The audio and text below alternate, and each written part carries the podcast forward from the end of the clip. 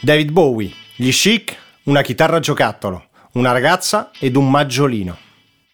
Ah, c'è anche un registratore a cassette.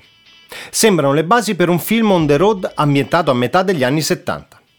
In realtà si tratta degli ingredienti principali della ricetta che ha portato alla realizzazione del primo singolo ufficiale di una delle band destinate a far parte della storia della musica degli anni 80. I The Smiths. Ciao, sono Massimiliano degli Stereo Club. Vivo con e di musica da decenni e questo è Kruger.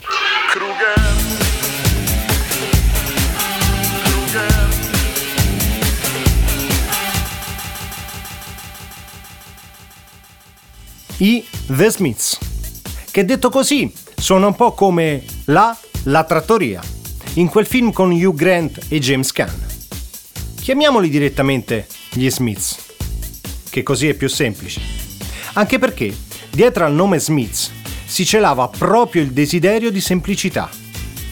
Una scelta nata per contrapporsi a tutti quei gruppi con nomi esageratamente concettuali, formati da almeno 13 parole come spiegò all'inizio della loro avventura Johnny Marr, chitarrista e fondatore della band, insieme a Steven Patrick Morrissey. Ed è proprio Marr, in un'intervista di qualche tempo fa, a Radio X, a tornare sulla genesi di Hand in Glove, il debutto ufficiale degli Smiths, e a farci fare un viaggio di 40 anni nel passato.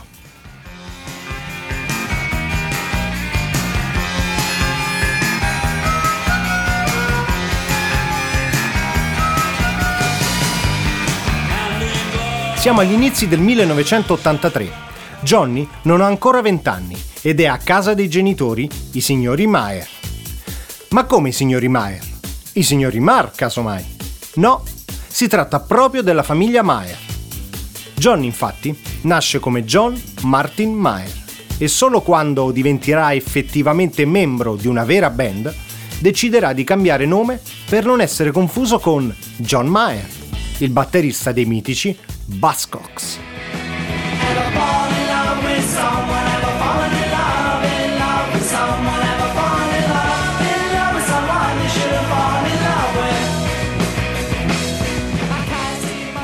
Insomma, Maer o Mar, poco importa. Johnny ricorda che era a casa di mamma e papà e come per gran parte delle sue giornate, strimpellava su una vecchia chitarra giocattolo alla ricerca di un riff che fosse qualcosa di diverso da quello di Rebel Rebel di David Bowie.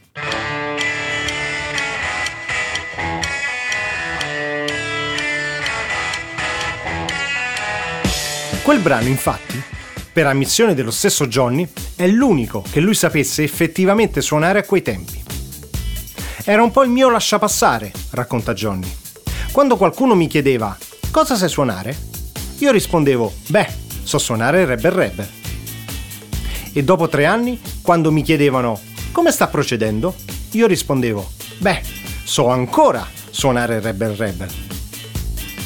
Una canzone che ha fatto storia quella di David Bowie, ma Johnny era alla ricerca di qualcosa di diverso.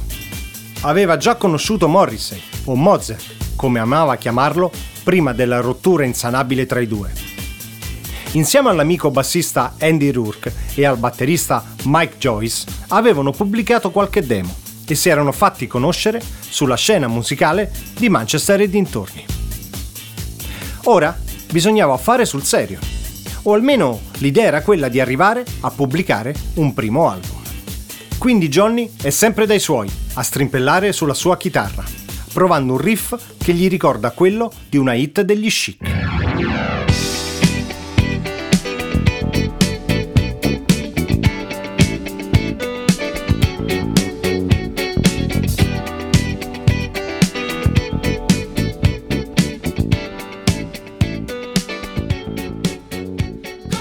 Il riff comincia ad entrare in testa a Johnny, che però non ha alcun modo per registrarlo, se non quello di continuare a suonarlo per non farselo scappar via.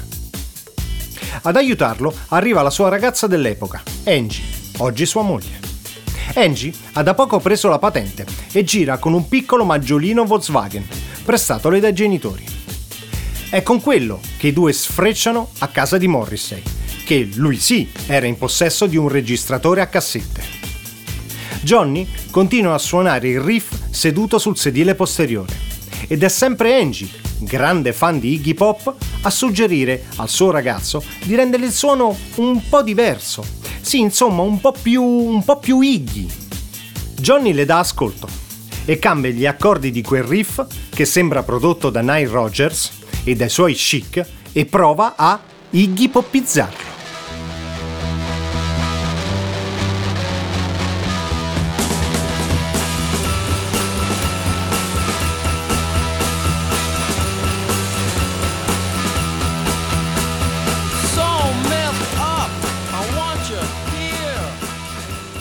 La cosa funziona ed arrivare il prima possibile a casa di Morrissey diventa questione di vita o di morte.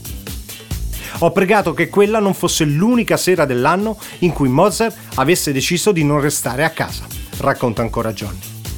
Moz, fortunatamente, quella sera è a casa. Devi assolutamente sentire questo, gli dice Johnny. Morrissey non perde tempo e prende subito il suo registratore mentre Johnny pensa che a quel riff che suona come gli chic fatti dai hip hop manchi ancora qualcosa. Ma certo, manca Rebel Rebel.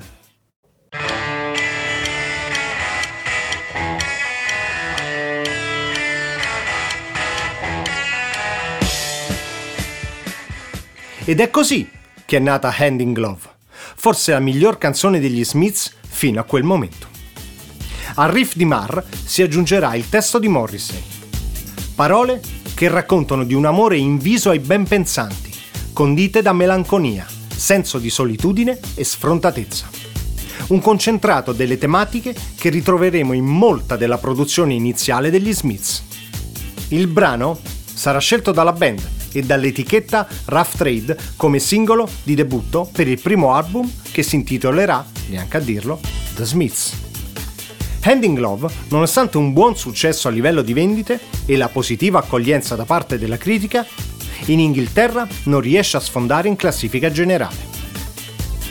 Ci riuscirà solo più tardi, nella versione cantata da Sandy Shaw. Ma Hand in Glove, come ricordato dallo stesso Morrissey, costituisce una pietra miliare nella storia degli Smiths e sarà il preludio a una stagione rivoluzionaria per la band di Manchester. La critica, come detto, saluta il debutto degli Smiths con entusiasmo.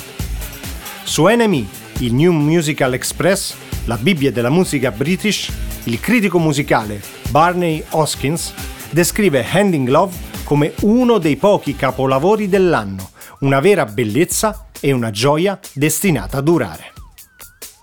Particolarmente apprezzate dai critici dell'epoca sono le scelte musicali di Marr, che inserirà anche un'armonica sul riff iniziale del singolo.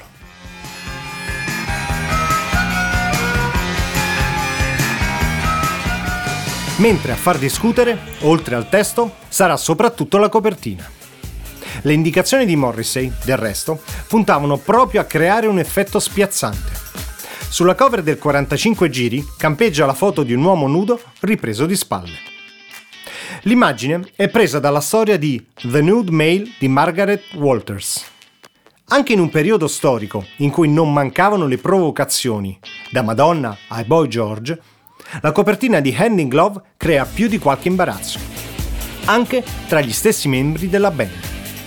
Andy Rourke racconta che suo padre non rimase affatto impressionato quando gli mostrò il singolo per la prima volta.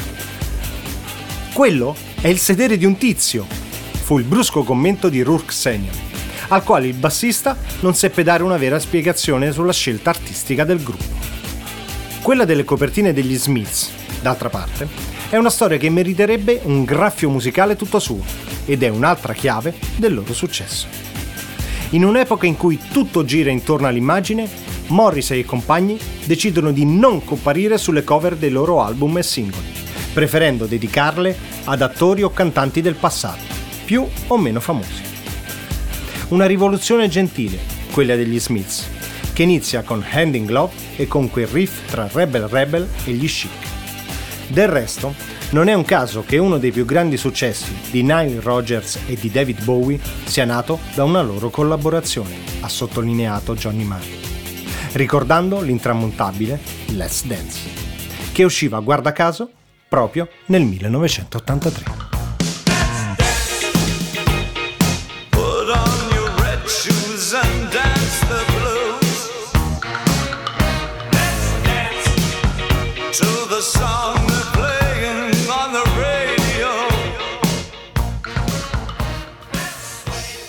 Per oggi è tutto. Visitate il sito stereoclub.band e seguite le nostre prossime uscite di podcast e canzoni. Ciao!